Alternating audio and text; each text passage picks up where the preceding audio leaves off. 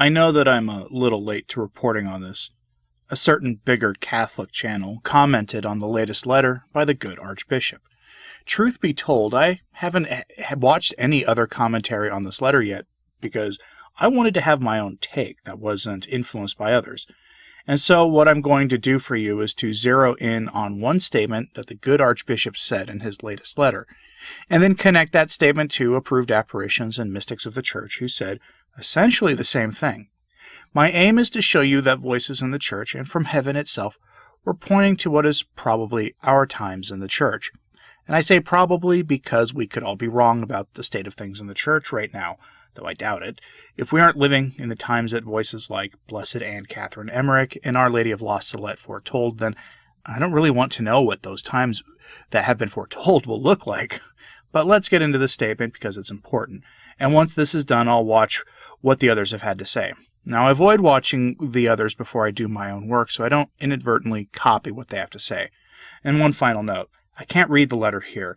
Like his pieces for the last several months, they've become just too much, and I've learned that the hard way. And by too much, I mean, you know, for our wonderful and fair and totally lovely hosts.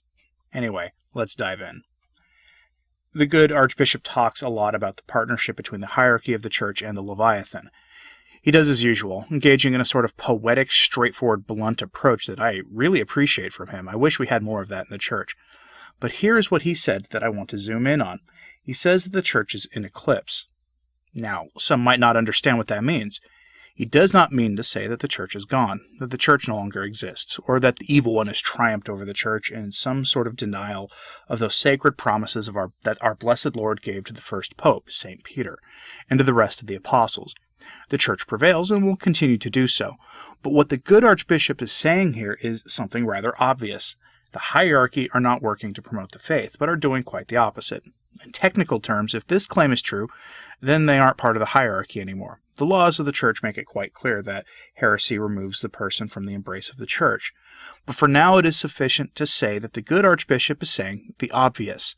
The hierarchy has, by and large, chosen to work with Caesar and the Leviathan. Imagine if one of the bishops of the church during Diocletian's reign had chosen to work with Diocletian, and chose to promote whatever gospel Diocletian chose, and then promoted that gospel in the name of our blessed Lord. That is essentially what we seem to be seeing here, and what the good Archbishop is saying. This isn't a new message from a prelate, though. It's not a new message at all, in fact. But let's get something clear first. What does it mean for something to be in eclipse? The most basic definition of an eclipse comes from Google. I know, I was being lazy when I looked it up, but it works. And it is defined as an obscuring of the light from one celestial body by the passage of another between it and the observer, or between it and its source of illumination. A lunar eclipse is when a moon is obscured by the passage of the sun, and a solar eclipse is when the sun is obscured by the passage of the moon. Basic stuff, I know, but what would this mean for the church to be an eclipse? It would mean that something else had passed in front of it, obscuring it from view. And this brings us to the mystics who saw all this was coming. I'll start with Blessed Anne Catherine Emmerich. I've done videos on this mystic if you're not familiar with her. John Paul II elevated her to the rank of blessed, and the hierarchy has since attempted to turn her into a mascot for the efforts of the modernists. That's actually pretty clever of them, to be honest. Something she said that has always stuck out among everything else she said, and she had a lot to say, was the following quote, Last night, from 11 to 3, I had a most wonderful vision of two churches and two popes and a variety of things, ancient and modern. I saw the consequences of this mimic church. She goes on and describes many, many adversaries of our Lord flocking to it, coming to the Holy See, in large numbers. She saw shuttered parishes, the laity having no access to sacraments, and most importantly, a storm rising against the bark of Peter, and that the church would be delivered from that at the last moment. Later, she spoke at length of two popes, but only called one of them pope, and the figure she described was a man of very advanced years who did not appear to be capable of doing the job of the pope at all. She said this figure was supported in his prayers for the church by the angels, and that in this time the faith would find itself practiced by only a few, mostly in farmhouses as the darkness spread. Blessed Anne Catherine Emmerich had these experiences in the 1820s during the papacies of Popes Pius VII and VIII. For a fuller treatment of Blessed Anne Catherine Emmerich, I'll have my video on her as the recommended video at the end of this one for those watching this on YouTube at any rate. Many Catholics have heard of Our Lady of La Salette. In 1846, Our Lady appeared to young people in the French Alps, and she bore a message that is familiar to those familiar with the message of Fatima penance, penance, penance, which seems to be Our Lady's message at virtually all of her appearances anyway. She also had a message for the church about what was to come, which is also usual. Her message is the stuff of Hollywood films depicting the final days, but important here is the message that the faith will wither, especially among the clergy, who will take their flocks with them. Those that remain steadfast will be given crosses to carry for our, by our Lord.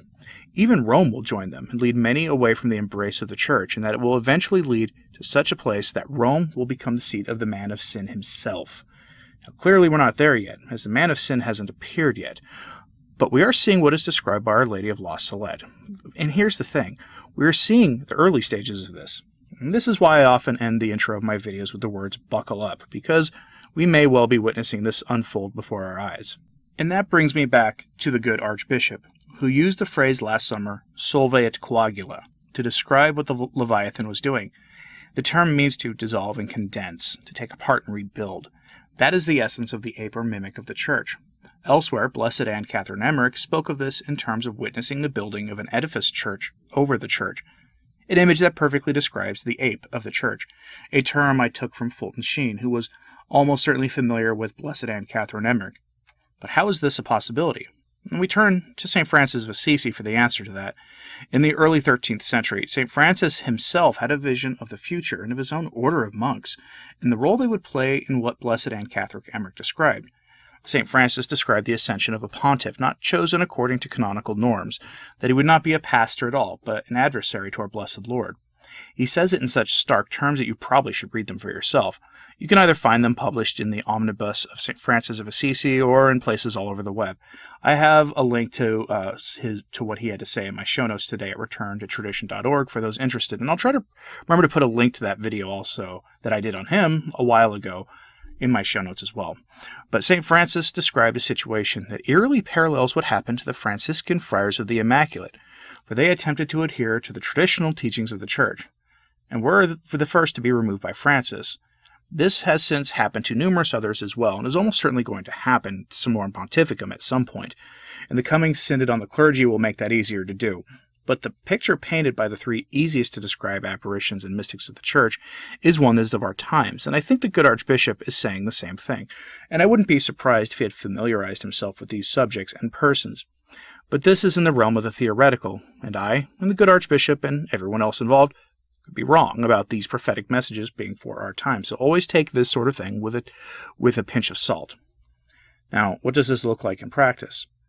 Right now, there is a pretty high profile conference going on, organized by the Acolytes of Leviathan, on what I usually just call the Laudato Si subject, on all things about recycling and the rest.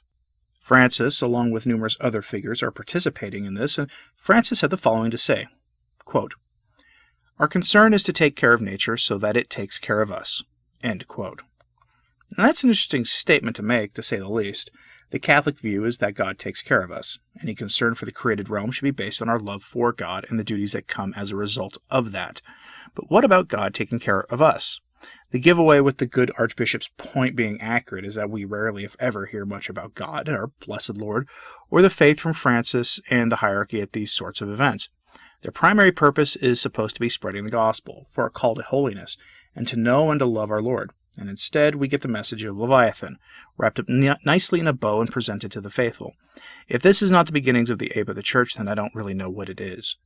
Sheen gave us some notes of what this might look like. The man of sin will have his own forerunner, like our Lord had his own in St. John the Baptist. In every way, the man of sin will be a mimic of our Lord, a mirror image, one who looks like him in enough ways that even the faithful will believe him to be our Lord, at least a good portion of them but one who will take the matters of Caesar and the Leviathan and make them a matter of dogma to be followed by the faithful. The forerunner to the man of sin will do much of this himself, and, according to Sheen, he will be recruited from the bishops of the church. The man of sin will not be such. The church has definitively and repeatedly ruled on this throughout the ages. The man of sin will not be a pope but his forerunner will be. And frankly, I think that is what the good Archbishop is implying heavily is what is going on. I doubt he'll ever just come out and say it with the clarity he uses for pretty much everything else, but in this I would interpret what he is saying in that way, not just in his latest piece, but in everything he has written, more or less, over the last few years. so consider that. And what do you think? Let me know your thoughts in the comments, please. His letter will be linked in today's show notes at returntotradition.org, as usual. Skip past the Patreon pop up if you need to, and you should see the posting for today's show notes and viewing options there. On your screen now or shortly is a recommendation for the video I did on Blessed Anne Catherine Emmerich, which was one of the first pieces in my We Were Warned series that I did. I should also be um, making a playlist for that soon. I really need to. I should also be returning to that series shortly, and in fact had planned to until another commentator did the exact video I was going to do, and did it about a week ago, delaying mine by at least a month, if not longer. Such is life. Anyway, like, comment, subscribe, and hit that notification bell so you don't miss anything. And please pray for the church. I'm Anthony Stine. Ave Maria.